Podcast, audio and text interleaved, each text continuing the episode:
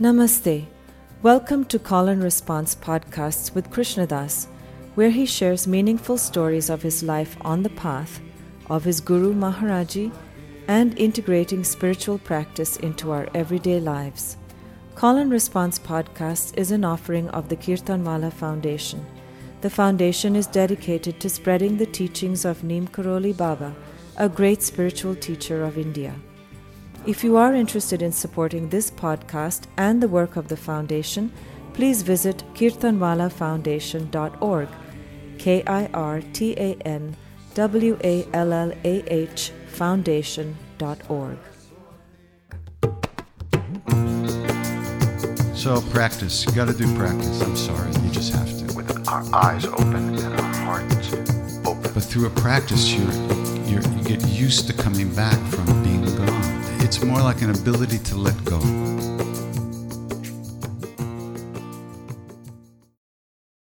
Robert A. F. Thurman recently retired as professor of Indo Tibetan Buddhist Studies in the Department of Religion at Columbia University. He is president of the Tibet House U.S., a nonprofit organization dedicated to the preservation and promotion of Tibetan civilization.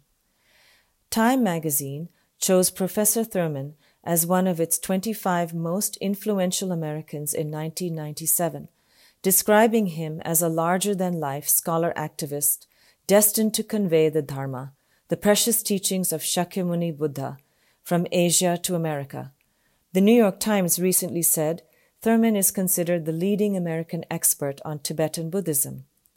Inspired by his good friend the Dalai Lama, Bob Thurman stands on Buddhism's open reality and takes us along with him into an expanded vision of the world, whether the sweep of history, the subtleties of the inner science of the psyche, or the wonders of the life of the heart. He always shares the sense of refuge in the Dharma, which unfailingly helps us clear away the shrouds of fear and confusion, sustains us with the cheerfulness of an enriched present, and opens a door to a path of realistic hope for a peaceful future. To find out more about Robert A. F. Thurman, visit bobthurman.com. In Krishna Das's own words, he says, Bob Thurman is a fountain of blissful wisdom. One of my favorite things in life is to sit and listen to his nectar like words flow into my mind stream. Have a listen to this chat between Krishna Das and Bob Thurman. Okay. So- You can even just say, I'm KD and I'm Bob. okay. I'm KD and I'm Bob. and I'm KD and Bob also. Okay, very good. So I don't want to. I don't want to take over the whole subject matter, but Yes. now that I've got you as my prisoner, Oh, good. you know Happy. the, the thing that my obsession really, Yes. and it's been Yes. ever since day one. Yes. My obsession has been the places that the so-called Hindu or the Indian path Yes. and the Tibetan Vajrayana path and Yes. Mahayana path, the places where they merge and where Yes. they where they come out of the sameness and the oneness Yes. of it all. Certainly. Just from day one, I've always been obsessed with that. yes. So, So no- it's an easy, it's an easy solution, you know. And, and Uh-huh. I, I don't want to hijack everything. I could talk for hours about it, but just let me. What I somehow came to me earlier in the day Huh. Is that I noticed this um, winter traveling in Sri Lanka yeah, that talking to Sri Lanka monks and people and reading their like local books and things, to them, Mahayana is Hinduism. ha, And the different kings who came from South India, sometimes peacefully, sometimes not peacefully, and sometimes actually Sri Lankan kings went in and conquered areas in South India in their long, long, Yeah. somewhat fractured history. And Mahayana was in Sri Lanka for a thousand, for 12, 15, as long as, uh, really as long as Theravada was. Uh-huh. Except that then they cut it out when it disappeared in India. You know, Mm-hmm. and then it went back to being Orthodox uh, Theravada, as if it was, as if that meant not Mahayana. right. Whereas most Indian monasteries had been, t- like Tibet, Tibetan mon- monasteries have Theravada style vows, because there is no Mahayana monk or mendicant vow. It's a, that's a, that's a, Mm-hmm. uh, a, a monastic Buddhist type of vow, and then Mahayana philosophy and Mahayana vision, you know, type of thing. And then the later when they went back to anti Mahayana, the few who were like that, they said, well, that's just like Hinduism, so we don't like that. You know, the Buddha couldn't have taught that. You know, but you know, I am now. Uh, for years, I've been struggling with this because, unlike most of the Tibet fanatics, I didn't. The, my hair didn't stand up on end when I heard of the name of the Dalai Lama. My hair stood up on end when I heard the name of Buddha, and to me, Buddha was India. And you know, and uh, Siddhartha, Hermann Hesse, and uh, Conze, the Mahayana Sutra, Prajnaparamita, Transcendent Wisdom Sutra, and so forth. Yeah. And uh, and then, but when I got to India, they had forgotten Buddhism. And then the Tibetans were there with Indian Buddhism. And so, you know, Tibetan Buddhism is really not Tibetan Buddhism. When the Dalai Lama says, as he does all over India and the West nowadays, last maybe two decades, he's been saying that, you must not realize I am not representing some odd uh, Tibetan cult, you know, like the Skogalukpas or Nyingmapas or some kind Yeah, of sort yeah, of uh, uh, strange thing. That's Tibetan Buddhism. I am a son of Nalanda, Mm-hmm. the great Buddhist universities for a thousand years that Yeah. flourished all over India. Mm-hmm. And um, that's what I'm a product of that curriculum. And it is true. He reads, his education reads uh, Vasubandhu, someone called Guna Prabha who does ethics, Dharmakirti who does the logic and, uh, and um, you know, uh, uh, uh, logic and reasoning and, and that kind of critical meditation, uh, Nagarjuna and uh, Asanga.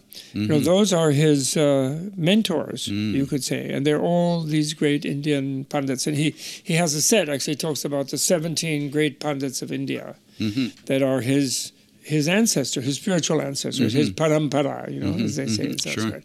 So, so what has what happened, I think, is that Buddhism in Anglo world was informed through Sri Lanka by the British originally, and then they had this again, this thing.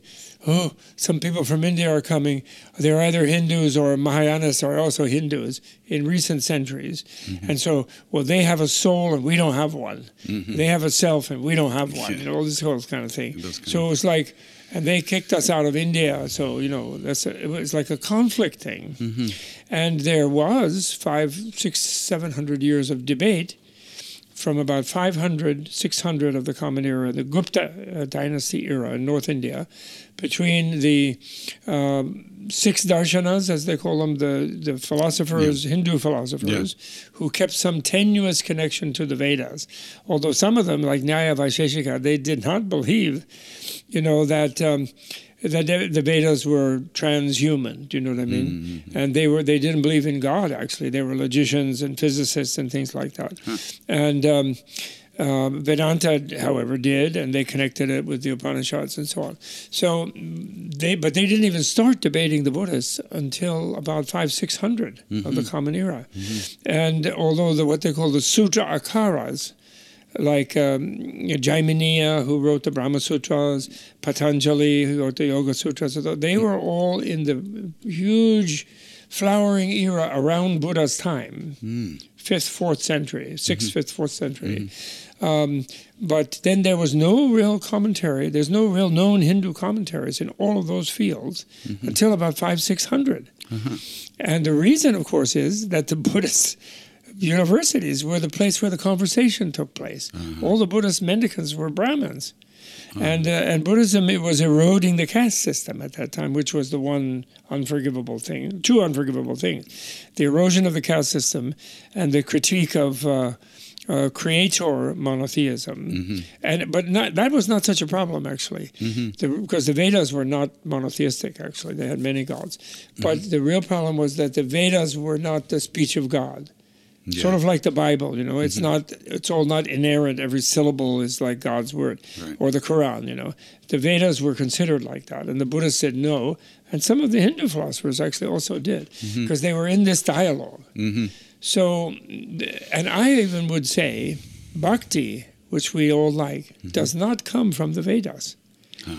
Bhakti comes in the space that was opened by what you could call the Shramanic revolution of which Buddhism was the central part, but Jainism was a strong part, and the Upanishadic Brahmins were a strong part.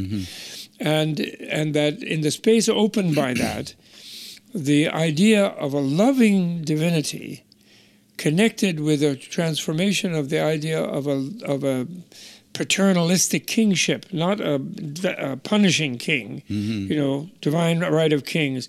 Use the danda, the you know the Shanti Parva in the Mahabharata. King can do no wrong; they can kill anybody Yeah. yeah. if they think they're not upholding the caste system and the, and the Vedas. And that changed to a sort of Ashokan idea of, oh, I love all my subjects. Mm-hmm. And they should make petitions to me. If my ministers are making them unhappy, they can appeal directly to me. Mm-hmm. And so at that point, you have the Bodhisattva idea entering after that point. And Bodhisattvas are semi divine beings. Bhagavan was originally Buddha's name. Mm-hmm. You know, they're Bhagavans, but they don't attain nirvana. They stay because they love everybody. Right. Tara, Avalokiteshvara, these kind of things. Mm-hmm. So then it sort sort of turns it on its head. The Western scholars say, oh, the monks were getting so unpopular after a few centuries. Everybody hated the monks. Even, even though there was 900 huge stupa centers with huge carvings and the kings were patronizing madly. And Ashoka refers to it as the Sangha. He doesn't say Buddhist. Right. The It's Sangha, just yeah. the Sangha Yeah. right? And and uh, even though that's the archaeological evidence, they act like oh they were just isolated from people. They were all just trying to get away from the world and attain nirvana. They hated the world, it's all suffering and miserable. They don't have any soul, so they're just trying to annihilate themselves. Uh, but then they were getting unpopular, so they weren't getting any lunch. so they noticed, gee whiz, these Hindus are really popular. They got lots of gods.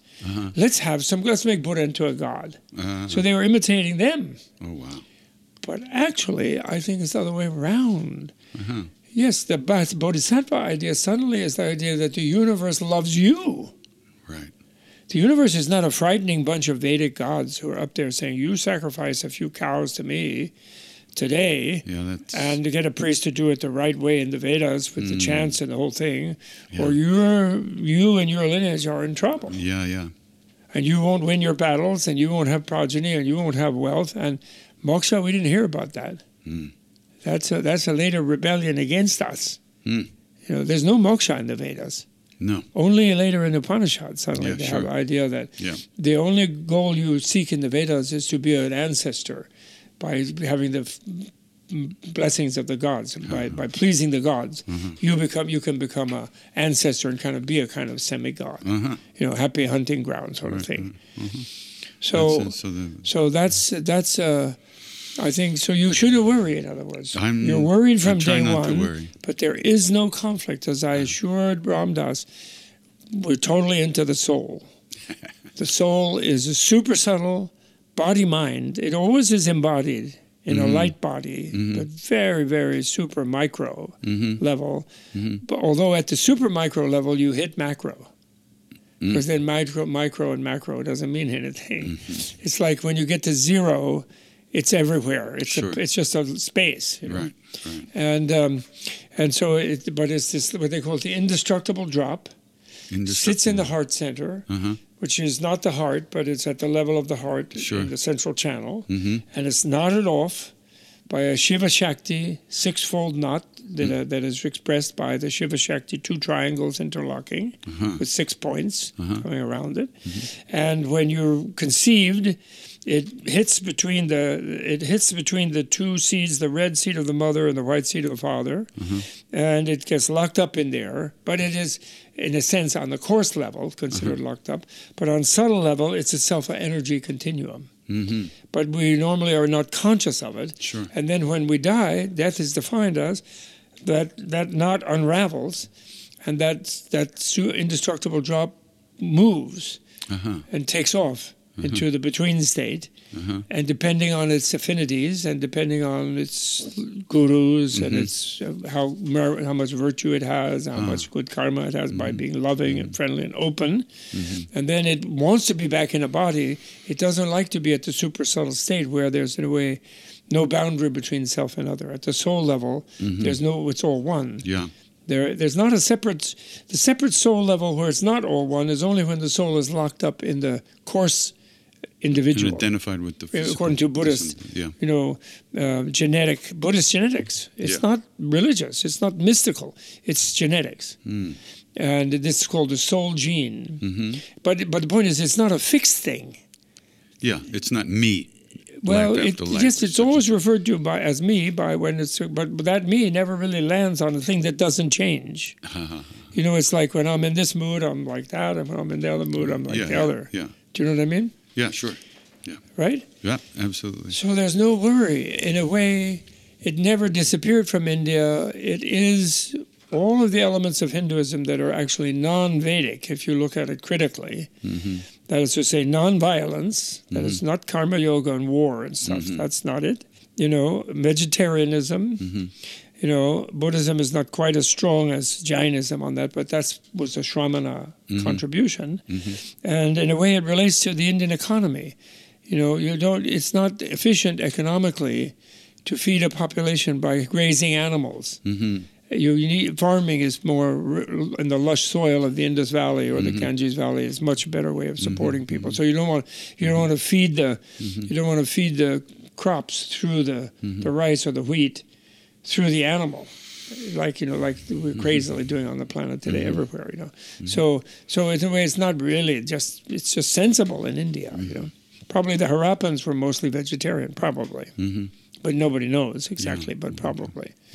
So so it's not really claiming a religious also buddhism ultimately really is not religious. At the time of ashoka for example he never in not one edict does he mention a word buddhism he uses the word adhyatma vidya and he just refers to the sangha Mm. and uh, clearly he support he mentions the name buddha but his, his name devanam priya the beloved of the gods he, he says like that Mm. but then buddha himself is said to be deva manushyanam shasta teacher of humans and gods Mm. so he's so Yeah. he, and he does that there are sutras where he's teaching in the different heavens Sure. Yeah. And his big supporter is brahma actually so anyway i don't want to go on and on endlessly Yeah. so okay. but, so but you please don't worry about it. And this would be a great thing for India because it would undercut like things like the RSS and you know those people who killed Gandhi yeah. Yeah. and uh, who are kind of anti-Islam. They think they can somehow eradicate Islam, Yeah. which is, is not possible. Right. But but but true Indian Islam before the division done by the British was the most moderate Sufi-like Islam. Mm. It was not like Wah- Wahhabism hmm at all. hmm You know, so they, they didn't they didn't have such terrible huge riots like they did once you started partition. You know, You mean after the first invasion? yeah, it, at partition and afterwards. you know, hmm no, no, because Islam kind of melted into India. You know, Sure. they just became the new Kshatriyas. You know, the Mughals and Right. people like right. that. And the mainstream ones like Akbar tried to. They had Hindu people in their court, and even the occasional Buddhist of some kind, but very little Mm. because Buddhism was unknown. So- but um, then um, Aurangzeb, of course, he was more, you know, fundamentalist Mm-hmm. about it. I think most most people who are who try to figure this out. I think that like you mentioned it already, but the, the when the the the Buddhists claim there's no self, and the Hindus claim there's a soul, Right. and so people get confused about how to deal with that that dichotomy. So Right. now So you that's the you've talked thing. to me about the sublime continuum. Right. You, have mentioned that to me. Now, that Right. has something to do with this, right? Uh, well, you could you connect that to it. Yes, there's two ways of looking at the sublime, which is to say the Buddha nature. Okay. There's one way where the Buddha, you know, Buddha says Buddha nature is something we teach to reassure people who are frightened when we say selfless, when they think there's no soul. So Buddha nature sort of substitutes for a soul. I see. It- it- but that's the lower way of looking Yeah, at yeah. it. The higher way of looking at Buddha nature is it is reality itself in the form of the fact that enlightened beings, beings who are truly enlightened, which doesn't mean every kind of deity, but some of them, Mm-hmm. maybe, but enlightened beings feel, uh, they viscerally feel themselves to be everybody else. Mm. So, for example, any Buddha, and there are millions of them, but particularly the one who worries most about us at the moment is Shakyamuni hmm you know, Siddhartha slash Shakyamuni. Yeah. He is you, Krishna Das, and me Mm. from his perspective. Right. He's us. Mm-hmm. He actually enjoys being us. he does because he He perceives must like us TV. at the micro level where we're pure bliss, freedom, indivisible, or bliss void. You could say, you know, I'm gonna, I'm just publishing a book, and I'm going to make the leap. I'm going to translate emptiness as freedom Uh-huh. to stop, so people can stop worrying because it's a, it's accurate translation actually. Right. Freedom sounds really great, right? George Bush is out there conquering for freedom, right? Yeah, Flying his, was, his yeah. plane, Yeah. right? Yeah. And in Texas, they like freedom. But actually, free is a negation. It's a pure negation. Salt free, sugar free, trouble free, suffering free, free of suffering. That's all emptiness means. Free of a fixed reality that doesn't change. All reality, uh, freedom, the theory of emptiness, or shunyata, or theory of freedom, if you will, uh, was taught by Buddha, is that everything is relative. And since you are totally interrelated, when you merge with everything else, you're free. When you think you have to hold apart from everything else, you're bound. Right. But that's just a mistake. Because you actually, there's no way you can hold yourself apart from everything else, right? Mhm, right. So, it's- so in other words, Buddhism has a soul, but it's a selfless soul. y- It's like every Hindu has a nose, Uh-huh. but that nose changes from birth to death. Uh-huh. And or if they go to see a plastic surgeon like poor Michael Jackson and have it try to have it fixed again and again. Yeah. Do you know what I mean? Yeah. It's all different all the time, Huh. right? Yeah. So so everyone has a selfless nose, a selfless nose. Okay. meaning that your nose is not there's not one fixed nose that's the KD Uh-huh, nose uh-huh. that's always on your face from when you were an infant in arms and Mm-hmm. from your august now grown up enlightened person, Ah, right? yes, of course. It's a it's a relative nose. So uh, it's you. could- So sometimes to be dramatic, he could say you have a noseless nose. A noseless nose, yeah. M- meaning that being that noseness, as used colloquially, is one thing that's always the same. But a noseness nose is yeah, a but nose that's... well, the only thing that's the same is the word. that's right. Yeah, the word. The, You yeah. call it nose. Yeah. You can't find the line between the nose and the cheek. you can't say that the air inside the nostril is the nose or not the nose. Right, and there's right, no right. boundary. Yeah, And if you take a microscope and look even at the skin, your Mm-hmm. pores look like the Grand Canyon. Right, And so, you, what's the exact boundary of skin? You can't say. sure.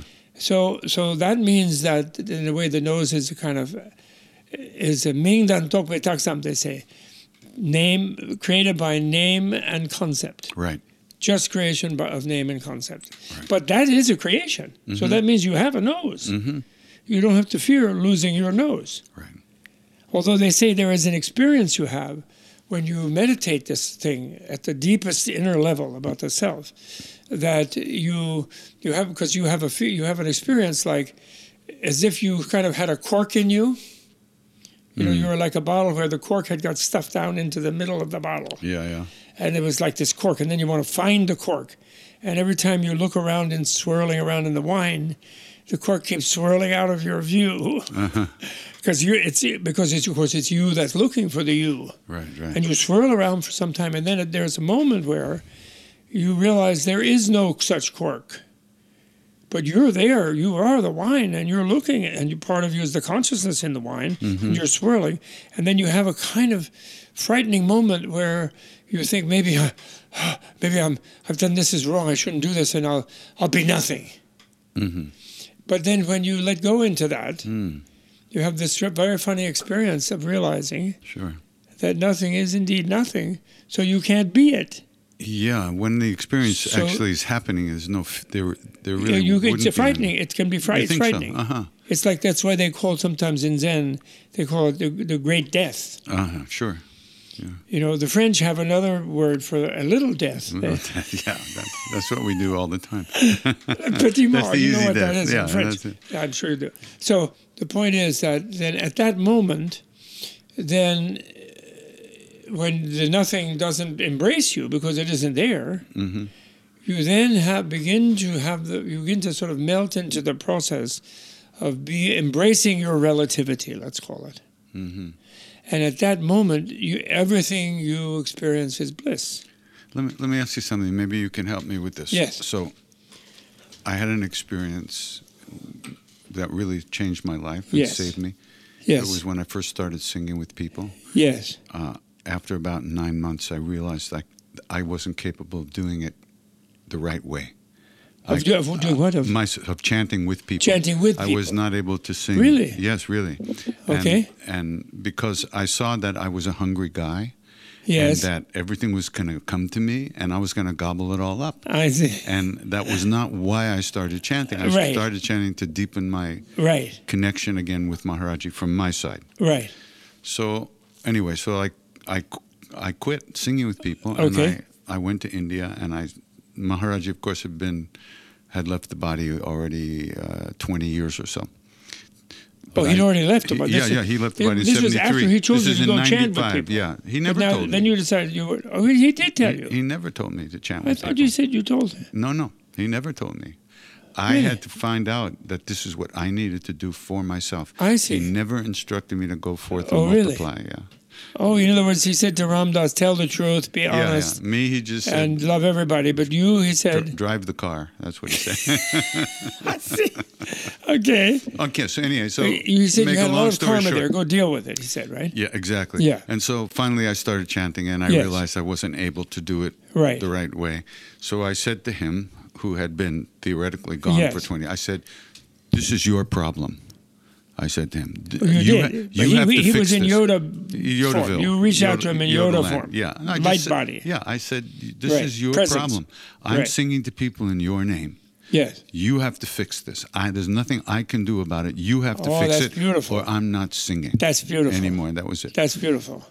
So, and then I went to India, and uh, so anyway, every day I wake up, and I was in very bad, dis- very much despair, because the only thing that I could do to Yes. save my ass, Yes. I was being prevented from doing by my own stuff. Yes. It was there was no Yes. slippage, and there was no squirming. I couldn't get away. Yes. So I was. It was terrible despair. Yes. So finally, after a, a lot of despair and all kinds of things, in Kainchi in the temple on uh, the, the Bhandara day, June 15th, he lifted the veil, so to speak.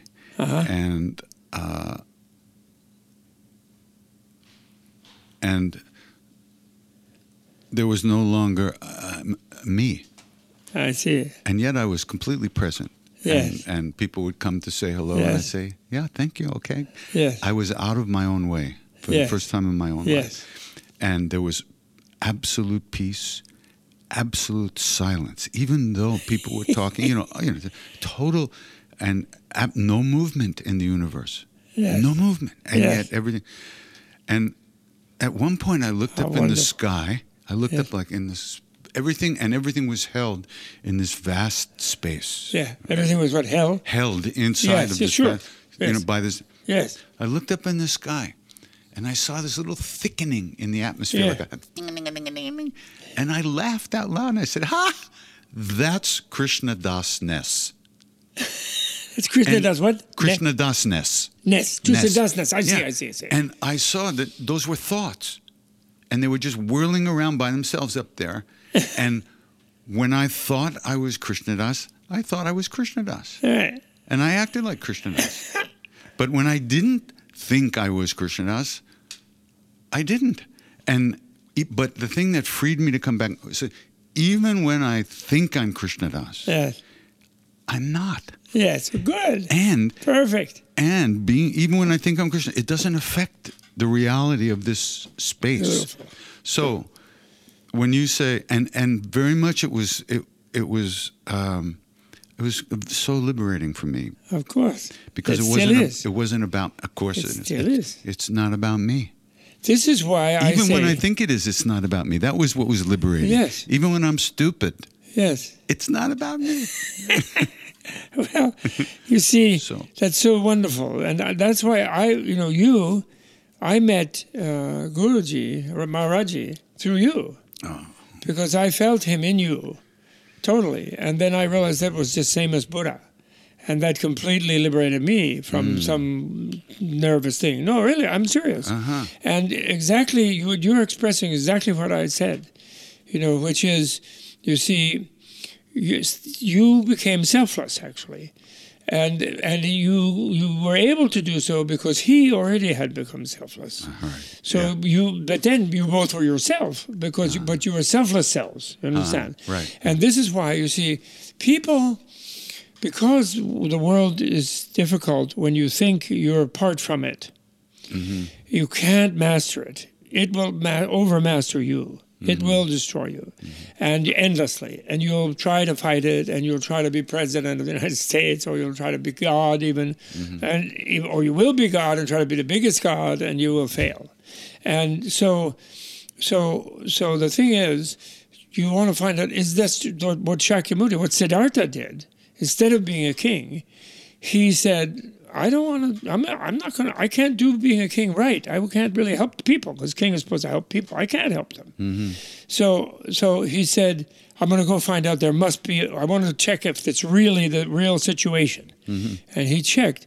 And just like that, he discovered he wasn't really Siddhartha. There was no Siddhartha mm-hmm. except the name Siddhartha. And but he and he didn't get trapped. You see, the dangerous thing in all of these spiritual traditions, which most of the mystics fall into, sadly, in history, mm-hmm. mostly, mm-hmm. is there's that moment where you suddenly weren't there and there was no motion in the universe, mm-hmm. right? And you could, if you had been cultivating samadhi up through four or eight levels, there's mm-hmm. eight different levels into formlessness, mm-hmm. and that they're very elaborately worked out both by Buddhist and Hindu mental scientists. Yeah. And if you've gone up through those levels, you could have fastened only on that part of there's n- there's nothing here, a mm-hmm. kind of vast space where I'm not, and I don't feel bad that I left other people because this is really the reality of it all, and no mm. one else is here either. But I'm not here enjoying it either. Yeah, So I didn't I didn't run away from anything. This is uh-huh. just what was always here, and uh-huh. I'm staying here. Uh huh. Yeah. You know, Yeah. and then there would have been no Krishna Das. Right. There would have been no chanting. Uh-huh. You would have kind of withered away. And actually, technically, according to Indian science, not particularly Buddhist, mm-hmm. Very ex- exalted high yogic science of either side, a being who wrongly thinks that their true nature is something unchanging. Hmm. They think that's that state, and they have hit that state, and then they become reborn as a deity of the ultimate formless realm beyond consciousness and unconsciousness. Whoa.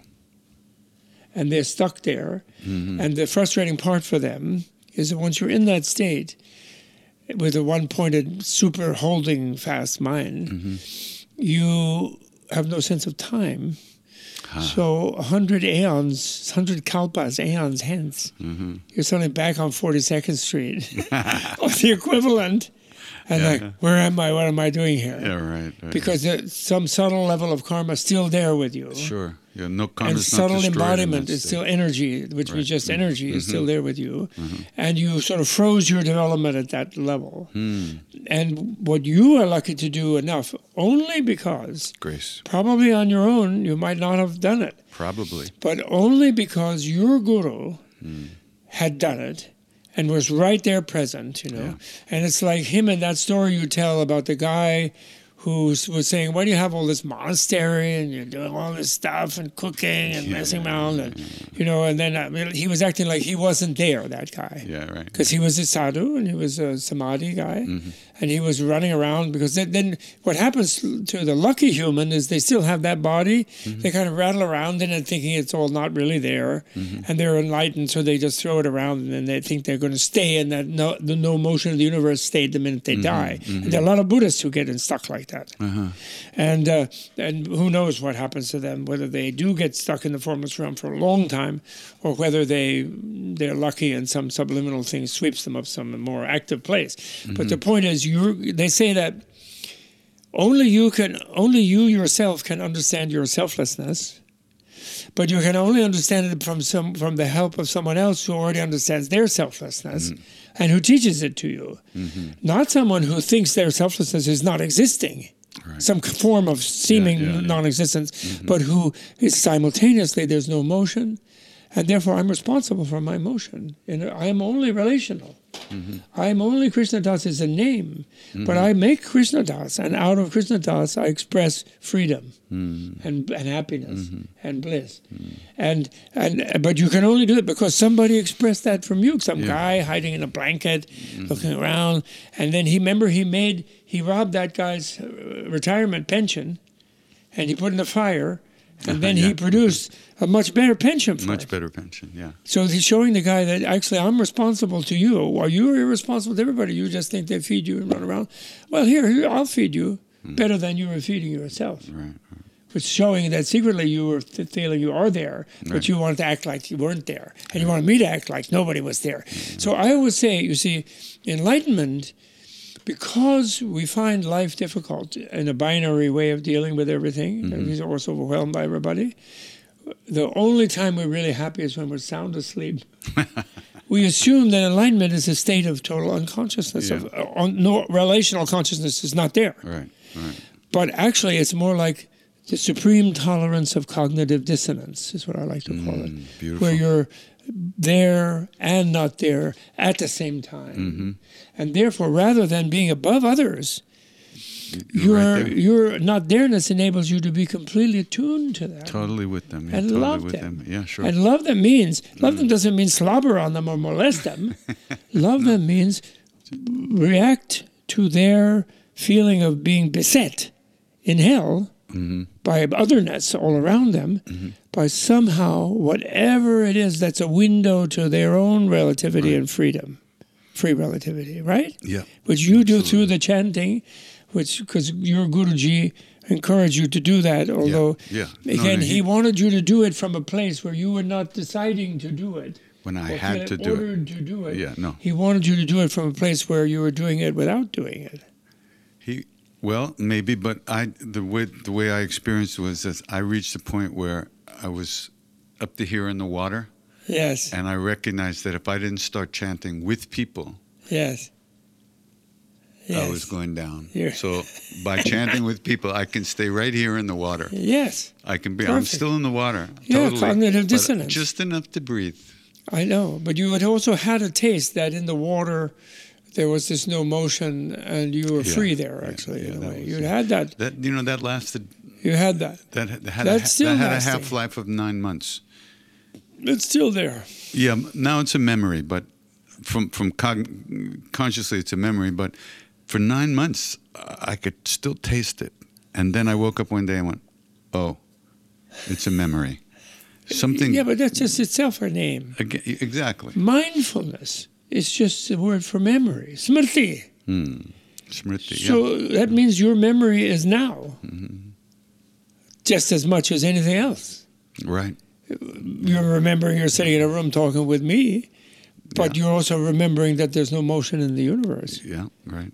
You know, and so except except except what we're moving around here that concerns us. you Yeah. know. Anyway, I, you know, Yeah. of course. Yeah. By the way, the reason we can talk so much about it, and I'm happy you said but, and d- d- added, the reason we can do that is that no talk is adequate. No. To, no. Uh, is adequate. Yeah. No talk is Yeah, adequate. yeah, no talk. It's anabilapya, Yeah. anapilapya, you know. It's anirvachaniya. It's unexpressible, Mm. you know. And that's that's Vimalakirti's thing, you know. It's called the lion's roar of the silence of Vimalakirti. Yeah. But that's only again in a context. Two- Thirty-two bodhisattvas had said different things about non-duality and you know ultimate reality and relative. That means the Yeah. Mm-hmm. ultimate and the relative are one thing. And then the Manjushri says, "Oh, you guys all said really great things. It was totally great. But the one problem is you said something." and of course, he's saying something by saying that was a problem. So then he says, Vimalakirti, what do you say? And in, in that context, Right. that's saying something, not saying something, Yeah, saying yeah. something. Yeah. Yeah. Because other people, there's an earlier one in the sutra where Shariputra, the dualistic, you know, Theravada monk, uh, enlightened arhat in a way, in a dualistic way, who had that nothingness experience or that transcendental experience, and then re- returned from it, and they thought it was waiting for him. It was a memory, and he was going to go back there later when he died, and meanwhile he was going to be nice, you know. But then he was secretly thinking he was enlightened, of course. Yeah. Yeah. And because he had that in his memory, he'd had that visceral experience Sure. in his memory. Yeah. So then Shariputra at one point is asked by a goddess, female, Well, Shariputra, how long have you been in nirvana? And then the goddess is not impressed. And she says, Excuse me, Shariputra, I asked you a question. You're known as foremost of the wise. Does the cat got your tongue? and he says, Well, no, no, I didn't say anything because you can't say anything about nirvana. And she said, Oh, don't say that, Shariputra.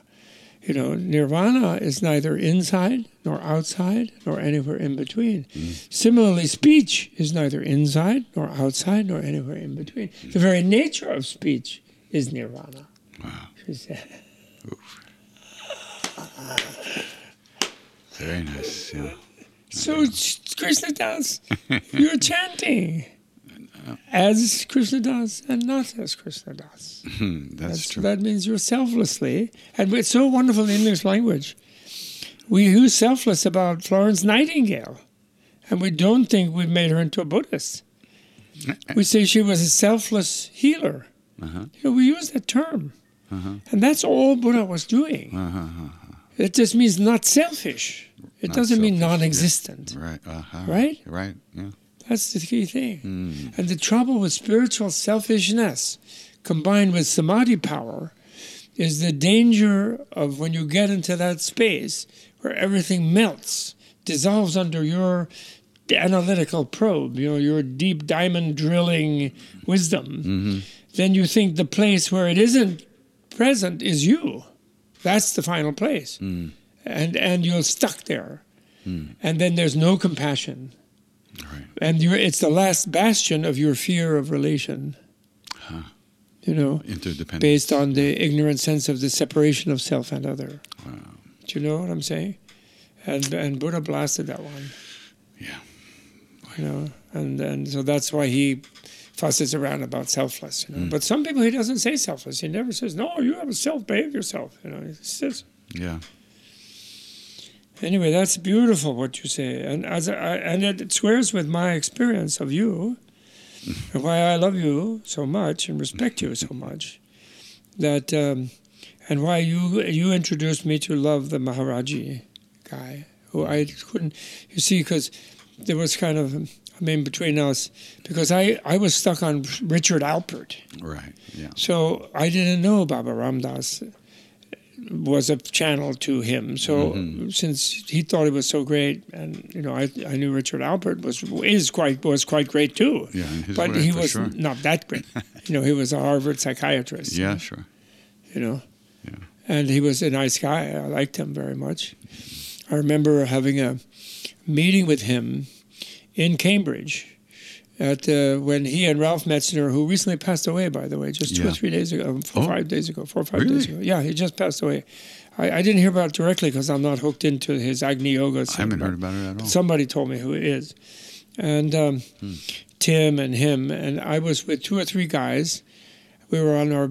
I was on my BSA 750cc super rocket, and they were on Nortons and other machines, you know, like motorcycles, and we were high on so and so many uh, uh, milligrams of mescaline. Eyes as big as saucers, and we went to visit them. But we we were a little used to it, so we could act normally, and uh, it wasn't that big a dose. And um, we were chat- they were chatting about set and setting hmm Yeah. about their psychedelic experiences and experiments, and they were talking about set and setting and you know duration, and you want to make a good setting. And then I remember Bruce Bennett, my colleague, who later became a great mathematician, but he passed away since then. He says uh, to Ram Dass or to Tim or one of them, and Tim in those days had his hearing aid. He would turn it up and down. He had a his hearing aid. He would adjust the volume on. And he was really super square, like Mr. Professor, you know. And Ralph was the German intellectual, you know. And um, so Bruce says, oh, by the way, guys, uh, I know set and setting and, you know, measuring this and that, you know, and pulse and blood rate and all this. But don't you think that this research really leads to something super spiritual? Oh, no, no, no. and they didn't even know we were high. Oh, gee. And they were blamed later that they got a lot of undergraduates messed up. Yeah. But they didn't get us messed up. We wanted to mess them up, but we couldn't. They were professors. so then we, we took off and went racing down Route 2, north of Cambridge, Uh, 80 miles an hour. oh, And then we went up to the Mount Auburn Cafe to listen to Joni Baez. oh, well. And that, that and then the poor guys, they were blamed for that, for, for corrupting the youth, you know, like Socrates. They were all three great, actually, great people. Yeah. They really were. And we didn't know how great they were at the time because we were idiots, you know. You know, but we were high idiots yeah. hi. for a little while there. You know, I, I became a was little. great. I had a phase of recklessness Mm. when uh, after I lost my eye. I was ready for anything. You know, I was ready to. I was I was ready to go into the river with Siddhartha. You know, Oh. so then that was part of my breaking away from the track I was on. You know, the WASP track. You know? Yeah. Although I was already reading Buddhism and Hermann Hesse and Mm. Wilhelm Reich, and we rode up on motorcycles to Organon to the to the Wilhelm Reich's castle up in Maine and things like that. Mm. Beautiful. So therefore, but uh, no, I shouldn't digress so much. I apologize, but but uh, but th- therefore, I couldn't get to Maharaji. I drove in Kainchi back and forth. I was saving hippies and sending them to the hospital in Natal in Mm. my because I was the only person with a working vehicle, Right. a Volkswagen camper. Yeah. And uh, I saw Maharaji and you guys all sitting down there, Really? bunch Ah. of times across that little bridge off the road. Yeah, sure. But then uh, Richard is there, you know. Uh-huh. I was wrongly thinking. I didn't know really who was Robert. That's my Sure. own ignorance, you know. I don't blame Richard at all. I mean, Ram Dass, I don't yeah. blame him. Yeah. I know. But then luckily, you saved me. you did. Oh God. Because your love of everything and everyone and, the, and Maharaji through you is really something very, very marvelous. I, I really like. Oh, I do. It's really great.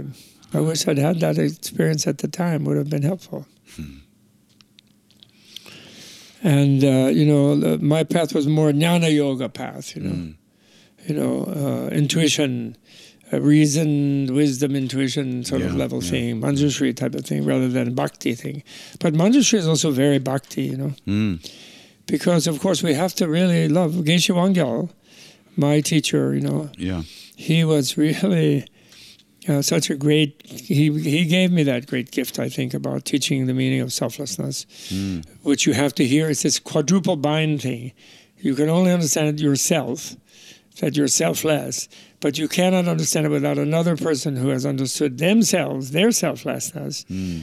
who t- tells it to you. And it isn't it, it's a weird thing because it isn't like a transmission of a power or something an energy. It's a transmission of a, of a peace a kind of peacefulness. Mhm. it's a it's like I, I rightly said actually it must have been my former life. I told you that story when I first met Geshe Wangyal and he rejected me basically as a student and told me to head on back with my round trip return ticket to India in 1962 Yeah. to study, find some Tibetans and study with them. I had a job already in Dalhousie. I would have studied with Trungpa Rinpoche Oh. and those kind of guys. They were in this young Lama school Yeah, at yeah, that time. Uh-huh. And um, so he rejected me, but I said, no, no, no, no, I'll be back. I'll shave all my beard and hair. I'll put on an eye patch. I'll wear jeans. I'll look normal. And I'll stop being a weird uh, fakir. You know, I had been a fakir for a year in, Ah. uh, in India and in Wow. the Middle East. And uh, and then my friend said, like, well, why are you doing that? He's just this funny little guy in New Jersey. You know? I says, no, no, no, no. I can trust him. Well, what do you mean? Why, how, why do you think you can trust him? I said, because he's not there, I said. And I had met a lot of gurus, Sufis mostly, but also Christian in Greece, and then some Hindus already starting in India, and um, even actually some Tibetans, I can say. Uh, but those gurus were kind of very luminous, amazing beings, but you felt that they were so, still full of themselves in a certain way. I can't explain it. Yeah. They were really there. Yeah. Yeah. They were not simultaneously not there. Yeah. Right. Yeah. So therefore, in a way, there's no room for you, except it's somehow subjected to Mm-hmm. hoping for a blessing or something. I can't explain it. But he he was, in a way, the person who's simultaneously not there is gravitational. It's like they they, they do attract because there's a, because the people feel oh there's someone who doesn't have a barrier between me and them. They Yeah. subliminally they don't see it feel it constantly, but they subliminally feel it. Yeah, yeah, Yeah, that's what we felt with Maharaji too. Have you ever met? Do you feel that about the Dalai Lama? By the way, because Oh, you you've taken a lot of. absolutely. Do you feel that way about him? I do. Yeah, It took me a long time to feel that way about him because I had this older guy first. And he's also so charismatic. You can't help but, you know, just sparkle in his sparkliness, you know. And but even so, there's no one in there sparkling. It's just sparkliness. Right. And you get a beautiful feeling. Yeah, he does. But but but you know, in a way, when I first met him, he wasn't completely like that. Huh. He was younger and he was more tight and he's a hmm. little bit hysterical with the terrible pressure on him. Sure. 60, 62, Oh, 3, Yeah, 4, yeah, like that. yeah. This huge community depending on him, people being atrocitized up in Tibet by the Chinese communists. He was really quite stressed. And uh, you know, it, it, he was, you know, he was there, and he was seeking himself, and so on. So we were like, he was like a senior fellow student of the uh-huh. older teachers. Uh-huh. I sort of felt it of his senior tutor, the Ling Rinpoche. Mm. But he was the only one I felt similar to to my Mongolian guy, and it was kind of a conflict because those Tibetans they never think the Mongolians are that far out, kind of, except the exceptional Tibetan uh-huh. might. But otherwise, they think well they're Mongolians. You know, they're like they're like and like a New Yorker thinks about someone from New Jersey. You know, they're, they're Mongolians. But that, that Geshe Wangyal Dangile Tsenemete, he was just exceptional. You know, He hmm. really was. He hmm. was like Ra- Maharaji. He just he was not there, and then he was there, and then he he kept saying, you know, I'm not your guru. No, don't tell me I'm. I remember once Jeffrey Hopkins went home for a weekend with his parents. Mm-hmm. Then he didn't come back till Wednesday. He was due back on Monday. Mm-hmm. But he didn't come back till Thursday or Wednesday, like several days. Mm-hmm. And he didn't call. Oh, okay. And when he got back, the Geshe was furious. Mm. And he was like, How, Why didn't you call me? You were supposed to be back on Monday. What is the problem? How come you can't make a simple call from Rhode Island? He said, Oh, I didn't call because you're omniscient and you have clairvoyant and you knew already, so I didn't want to waste the phone call. He got so mad. Says, "What do you mean you say I'm omniscient and clairvoyant? You foolish boy! You know, Huh. I'm I. That's meaningless. You, you, you pretend you're respecting me like a guru. If you had a consideration for my feelings, if I as a dog, and there was a dog called Barbus who was there. Mm-hmm. He said, if you considered me and, and worried about my feelings." As much as you're concerned for this dog, he said, I would be pleased. He said, what's this pretending you're respecting me as a guru? He really lit into him in the sense that, you know, mm. project these projections, you know. Yeah. And he hadn't dealt with him like a normal, almost Yeah, like a yeah. parent, you know, Yeah, someone who was responsible for him and what had happened to him. And he was a little crazy when he used to heavy drinker, Jeffrey Hopkins. Uh-huh. And when he was younger, he didn't get turned on to the other stuff. He just drank. Uh-huh. But he was amazing. He is an amazing person Yeah. too. Mhm. But he has his own karma, you know. So I'll never forget that. Wow. How I think, like some of the stories you tell me about Maharaji, the really great guru keeps pushing the responsibility back on the student. Doesn't like encourage dependency. Mm-hmm. You know, the bad ones encourage dependency because that gives them control over the people, Yeah, and then they yeah, yeah. employ them like pawns Yeah. Yeah. which are all these blow-ups that you see in Asia and in history too, not just in modern America. Also, Mm-hmm. you see that Yeah. actually if you look carefully in history. Sure. Sure. And some of the greatest teachers who really were aware that the teacher is serving the student, not owning the student. You know, there was a, a movie made uh, with uh, the woman from uh, Titanic. What was her name? Beautiful Oh, English Le- actress. Leonardo DiCaprio. Leonardo DiCaprio, but no, the woman. What was her name? Uh, Oh, I don't remember. Kate Winslet. Kate Winslet, and Oh. yeah, so she played this young Australian girl who goes to India Oh. and falls in love with the guru and doesn't want to come home, Oh, and her parents are flipping out and flipping Oh. out, and they trick her after years of she's there, and they trick her and saying some her father's dying, so she comes back, and then they they imprison her in this place, and they bring in a deprogrammer, oh no! and you know who the deprogrammer is? Oh yeah, I've heard of Harvey Keitel. No gets kidding. off the plane dressed in black and just walks into Really? anyway so they do so he they live together in this little shack and he's working oh. on her and she's but at one point she says something you'll never take away what my guru's given me and i burst out laughing because i said what did maharaji ever give me nothing there's nothing to He take away that old broken pot. Uh, he gave that to that other guy. Nothing, you know, he gave me, you know. And I said, the fact that there's nothing that you could take away. You know, it's like Right. it's just complete opposite. Because he made you yourself free. Exactly. That's the key point. Exactly. But that, then that's a gift you can be grateful for, That's but it, it can't course. be taken away. Can't be taken away. Yeah. Not, neither do you have to. And it doesn't to depend on him. Exactly. But we have granted it's like Yeah. there's a great Zen story that I like.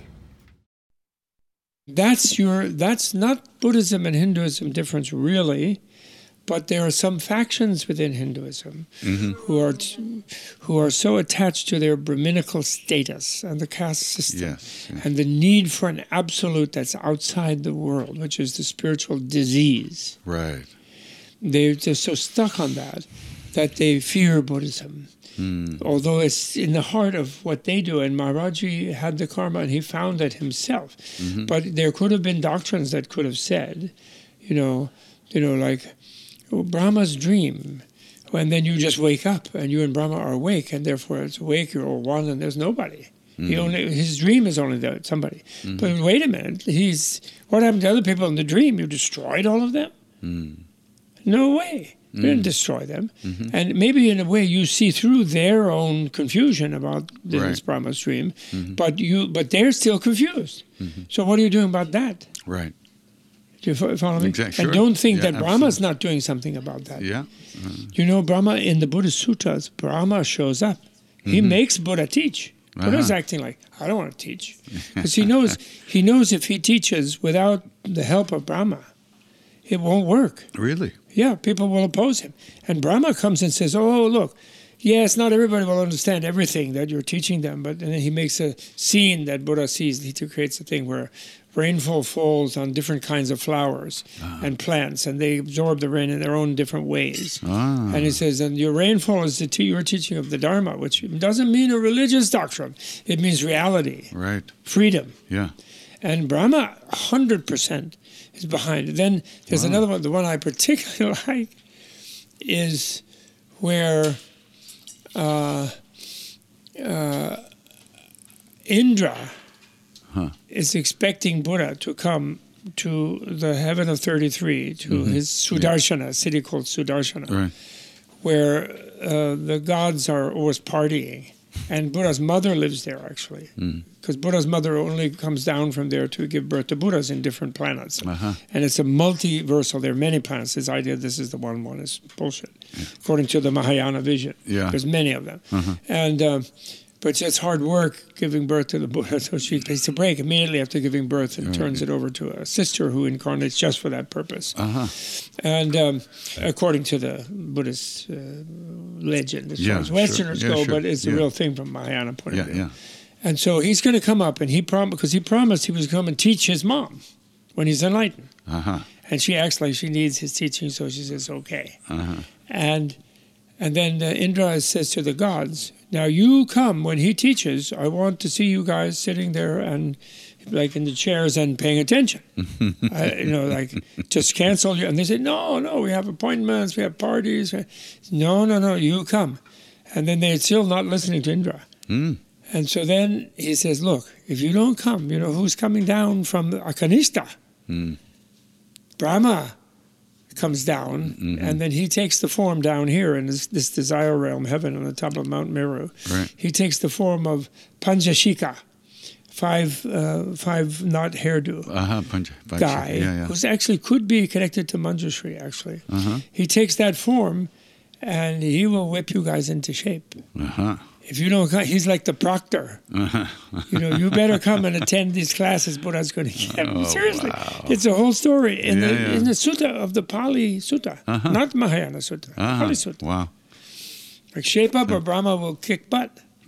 He says to, to the partying gods of the 33. Yeah, really. He does.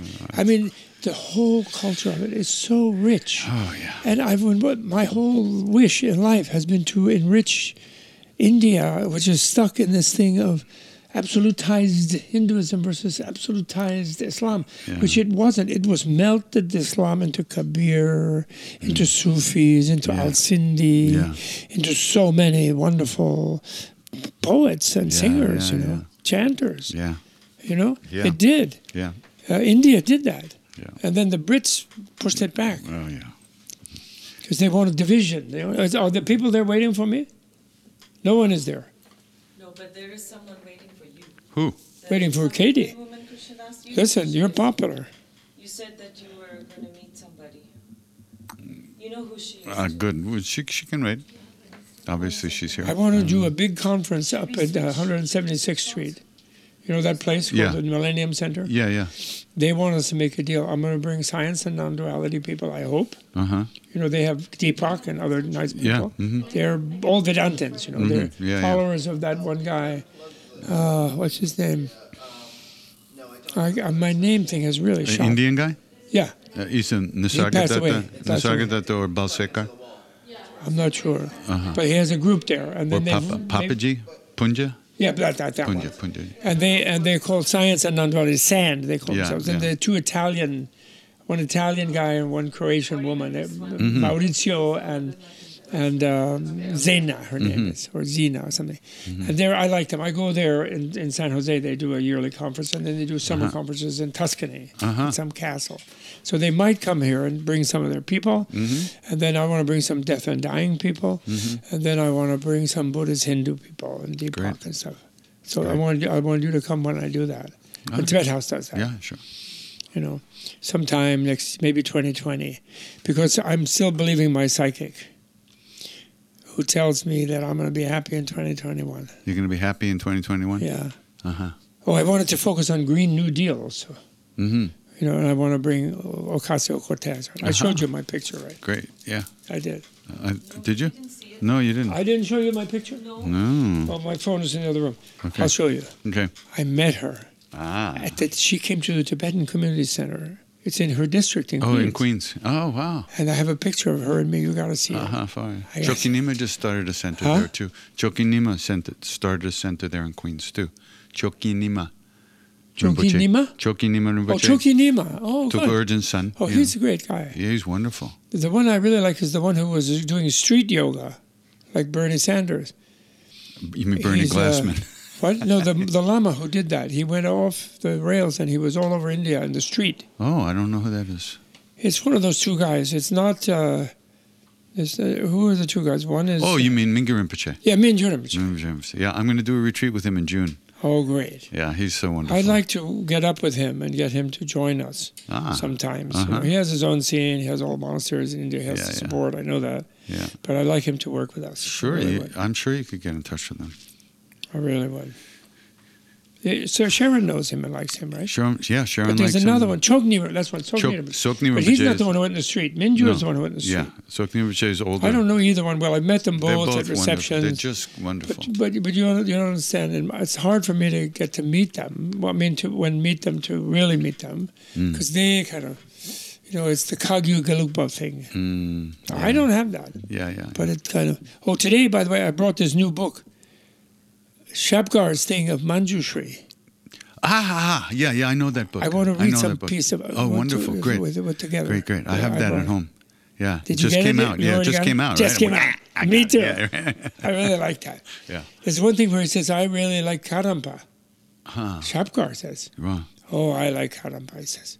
Not this crappy new Karmapa, anti Dalai people, the real Karmapa. Yeah, yeah, yeah. There was no Gelugpa. Tsongkhapa Yeah. didn't make Gelugpa. Yeah. He, he said he just renewed Atisha's Kadampa. Mm, The people who do Lolojong yeah. give the victory to the enemy, you know, like hmm the real thing, you know. Mm. Just let go, you know. Mm. Okay. Good. So there's So- nobody there. The Korean lady's not there. I can't believe she didn't come. Okay. Yeah, you should. That's good. We're good. We're, We're good for yeah, today. you- Yeah. Because we got to do it. We're doing another thing with the We are. with the masses.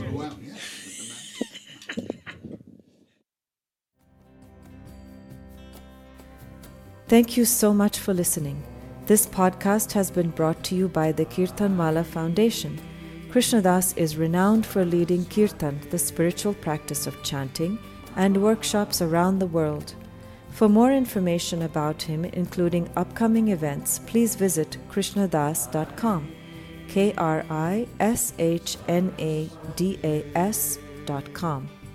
We also invite you to visit kirtanwallahfoundation.org. K I R T A N W A L L A H Foundation.org. Here you will find more offerings dedicated to spreading the teachings of Neem Karoli Baba. Love everyone, serve everyone. Remember God. Ram Ram.